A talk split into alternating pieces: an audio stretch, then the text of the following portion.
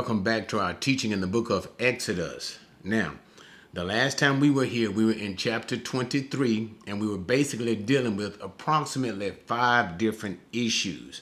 One of the first things we dealt with was bearing a false witness. Now, you can look at this in the issue of, say, for instance, if you're dealing with a court, court participants, and you can always talk about the issue of how one should never speak falsely in an incident or for the purpose of helping someone or for the purpose of injuring someone. And so the idea that Moses was giving is simply that in the bearing of false witness, especially in court incidences, you should always speak the truth. And this goes back to the Ten Commandments in which God spoke of, of bearing false witness. Now, always you should be able to see in some way or another, whether in a distant or in a nearby. That is, it will closely resemble or it will more distantly resemble one of the Ten Commandments when we look at the covenant commandments of God. So always kind of look for this particular uh, thing when looking at the entirety of the law, or that is the covenant law. We call the principal law basically the Ten Commandments. The covenant law basically is the other commandments developed out of the Ten Commandments that give further explanation to those commandments, or basically it expounds on those commandments. So, what we saw here in 23, let's go back to here, uh, was the issue of bearing false witness. And then we saw the sabbatical rule that is, the year of Sabbath for the land, six years to work the land. On the seventh year, allow the land to rest also going along with six days to work and the seventh day to work. And this is the principle of the Sabbath. Also going back to what? The commandment of the Lord to keep the commandment of the Sabbath. Then we have the three festive or feasts spoken of, the festive occasions. These were the occasions which all Jewish males were commanded to appear before the Lord three times a year.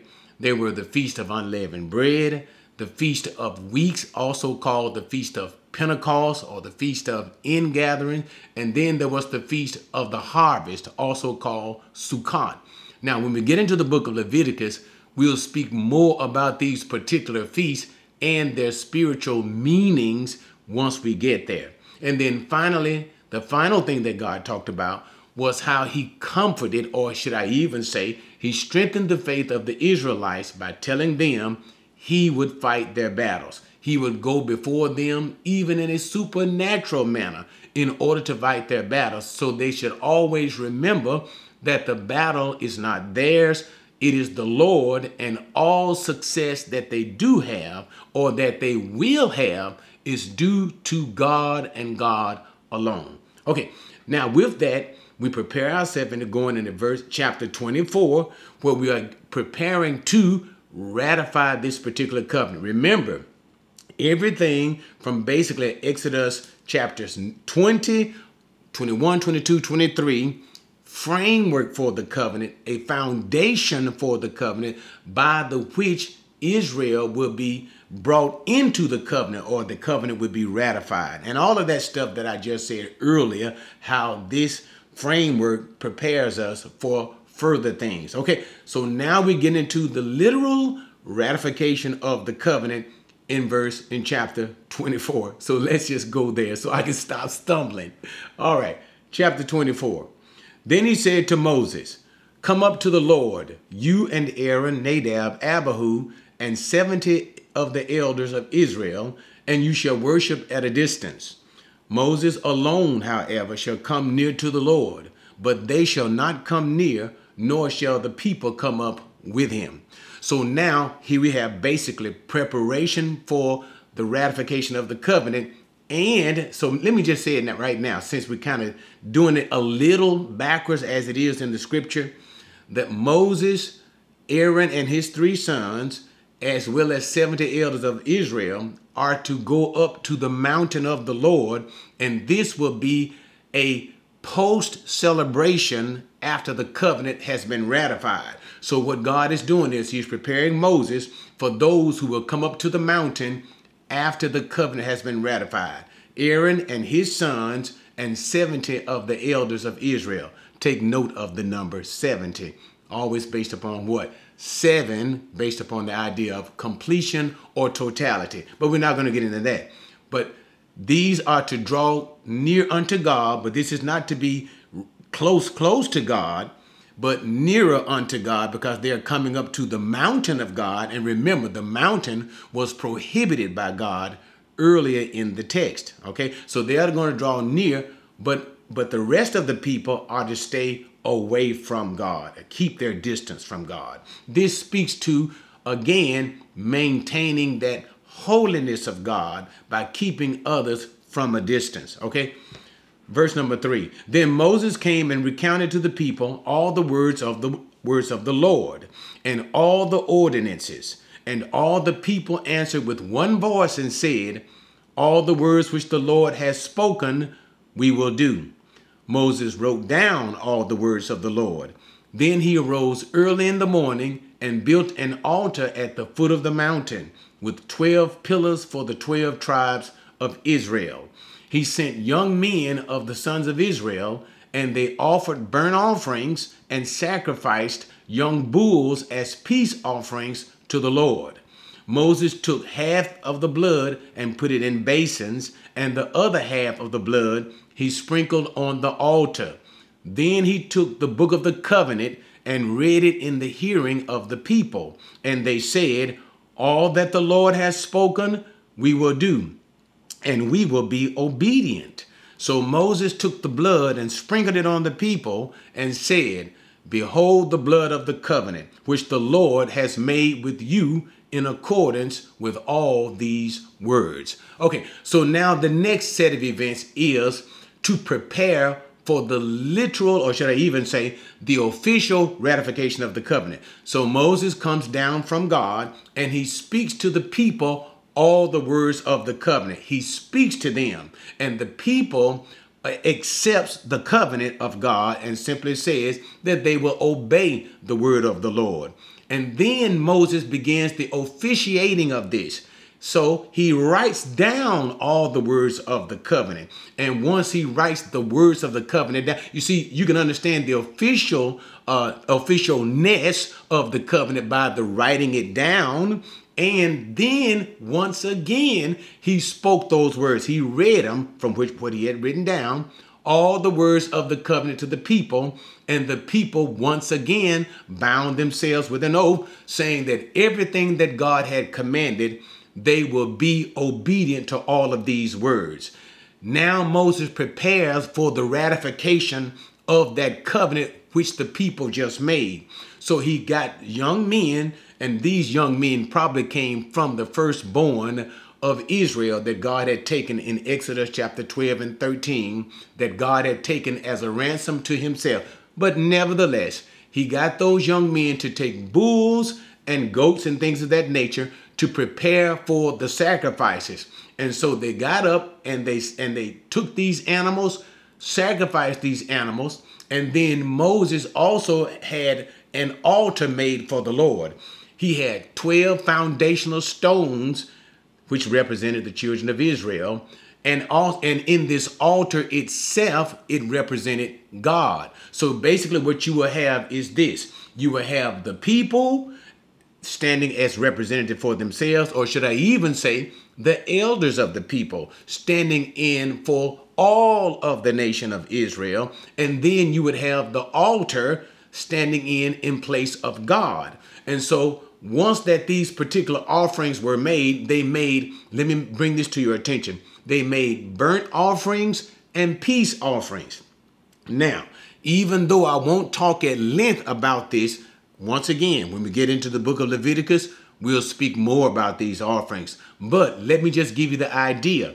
By the burnt offering, it signified total dedication. So therefore, when they offered their burnt offerings on behalf of Israel before God to God, it was that it was symbolizing that the nation is now totally dedicated to Yahweh and to Yahweh alone, to the Lord alone. And in the offering of their peace offering, it was a symbolic gesture of now the nation has peace with God. And always remember in each of these offerings, there is always the remembrance of blood because in order to do these offerings, an animal had to die, the blood had to be shed. But nevertheless, burnt offering, the nation totally dedicated.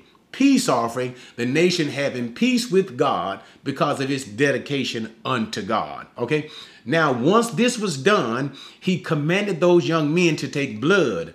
Blood was captured in a basin, and in, in a basin, and blood was poured on the altar by the idea of pouring the blood on the altar, once again, it brings us back to that covenant manner, the manner in which they made covenants in those days. The idea was by the shedding of the blood of this animal, whomsoever should break the covenant, his blood shall be shed, that is, death. That's why this is called a blood covenant. And Therefore, since the blood is poured upon the altar, symbolizing God, God is entering into covenant with Israel that he should not break the covenant, that is, the stipulations of these covenant agreement. He will not break it upon his sacred oath because we know it is impossible for God to die. It is also impossible for God to lie. Therefore, it is impossible for God to experience death. Hence, it is impossible for God to break his covenant. God is always faithful. Okay. And then he would take the rest of the blood. Oh, I'm getting a little ahead of myself. So the blood is sprinkled on the altar, indicating God is now coming into this covenant agreement with Israel. Now let's continue and get to the rest of it or the other half of it. Nine. I'm sorry. Oh, I did. Verse number eight. I'm sorry, guys. Then the other basin of blood that was captured, this basin was sprinkled on the people, namely the elders of the people. And this indicates the people coming into covenant with God. So you have what? God making a covenant, blood covenant with Israel through the sprinkling of blood. The blood that is sprinkled upon the altar and the blood that is sprinkled on the elders of the people. Okay, so now they are officially God and Israel in a covenantal relationship, and this will be based upon those laws that are being revealed to Moses. And this is why we call it the law of Moses. Okay, now let's continue. Then Moses went up with Aaron, Nadab, and Abihu, the 70 of the elders of Israel and they saw the God of Israel, and under his feet there appeared to be a pavement of sapphire, as clear as the sky itself. Yet he did not stretch out his hand against the nobles of the sons of Israel. And they saw God, and they ate and drank. Okay, now normally what takes place in the in that time after the covenant has been ratified and there exists peace between those who made the covenant is the eating of a covenantal meal. And this is what now Moses, Aaron, and his sons and the 70 elders of Israel. It doesn't say whether Moses ate, he may have or may not. But this is what they are doing now. This is what was talked about at the beginning of this chapter when God says to prepare Aaron and his sons and the 70 elders to come up to the mountain.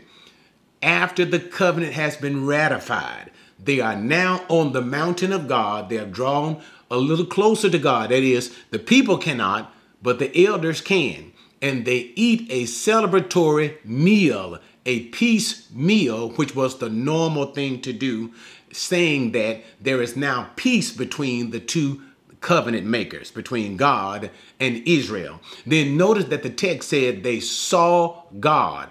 That is to be taken in the literal sense. God, in some way, and we believe this to be the pre incarnate Christ, that is Jesus, or should I even say it this way, a theophany of Christ. That is, Jesus in some way making himself visible to be seen by men.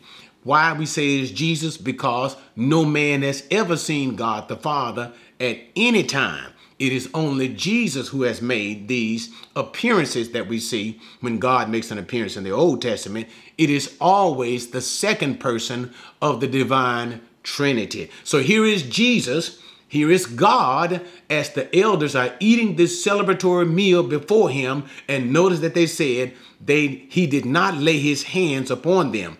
Why? Because it was believed that if any man ever saw God, he would instantly die. This is also what we see by Jacob himself when he names the place where he wrestled not with an angel, but with God. He named the place what? Peniel, which means face of God. What did he say? For I have seen God and my life was preserved. So therefore, these elders of Israel enjoyed this meal in the presence of God. They saw him and God did not strike them. Okay, so now let's continue on as we prepare for Moses to ascend closer to the mountain and the rest of the covenant to be given to him. But some preliminary things to be done just before that.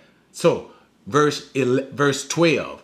Now the Lord said to Moses, Come up to me on the mountain and remain there, and I will give you the stone tablets with the law and the commandment which I have written for their instruction. So Moses arose with Joshua his servant, and Moses went up to the mountain of God. But to the elders he said, Wait, wait here for us until we return to you, and behold, Aaron and Hur are with you However, whoever has a legal matter, let him approach them. Then Moses went up to the mountain, and the cloud covered the mountain. Okay, so now God commands Moses to draw up to the mountain, draw nearer unto him to the mountain. And quite naturally, Moses sends Aaron, his three sons, and the 70 elders of Israel down from the mountain. The meal is over, and Moses is being prepared to receive additional commandments. So, as Moses gets ready to go up to the mountain to God, he tells the nation that he has left Aaron and Hur in charge of any matters that develop among the people. So, any judgment that has to be rendered, Aaron and Hur are left in charge. And also, too, you got those 70 elders of the people, but Moses explicitly left the elders in charge, while Moses himself with Joshua his servant. That's why Joshua is called the servant of Moses.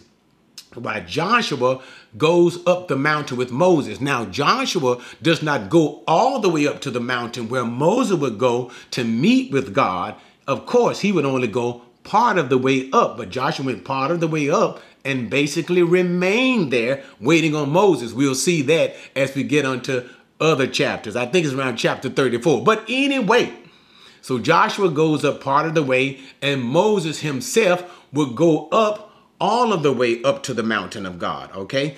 And again, notice I forgot to make mention of this that when the elders of Israel, as well as Aaron and his sons, saw God, notice the glory of the pavement that was under his feet.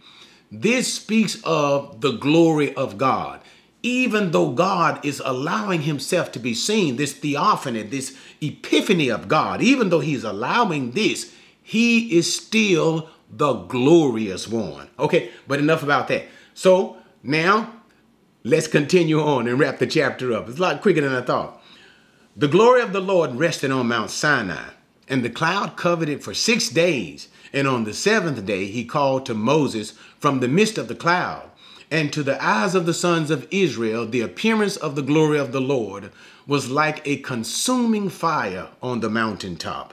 Moses entered the midst of the cloud as he went up to the mountain, and Moses was on the mountain 40 days and 40 nights. Okay, so now Moses goes up the mountain, and then the cloud of God, representing what? The glory of God, and also not allowing the people to gaze upon the Lord. But Moses went up through those thick clouds, and there, as he waited on God, he waited for six days before God even began to speak to him. And it was not until the seventh day that God actually began to speak the words unto Moses. And there he he would prepare for them, as it was stated earlier, the commandments that God had earlier spoken to them, that is, the Ten Commandments, and even further of the covenant commandments.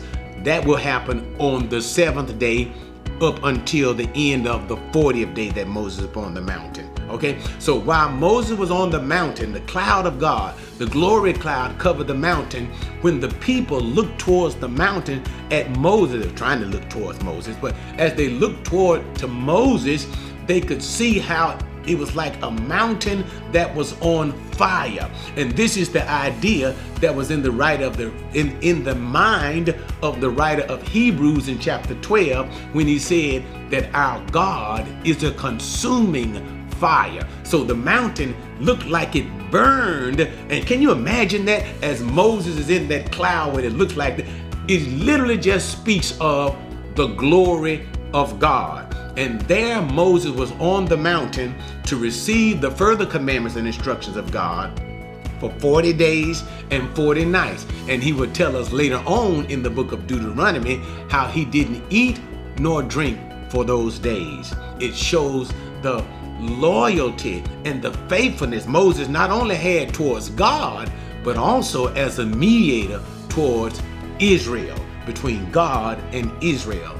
Moses was truly, as Jesus said, he was faithful in the house, or the writer of Hebrews said he was faithful in the house of God. Okay, thanks for joining me with that. Join me next time as we continue in the book of Exodus in chapter 25 as God begins to give them instructions for the building of Him a dwelling place, which we call the tabernacle of God. Now, we know that this could be really detailed in how God does it. We're going to try to not concentrate on every little detail, but the overall structure, which is glorious. And you'll find out that the tabernacle actually speaks of Jesus, the things that Jesus would do, the works that Jesus would accomplish, the person of Jesus, that is, God who dwells with us. See you next time.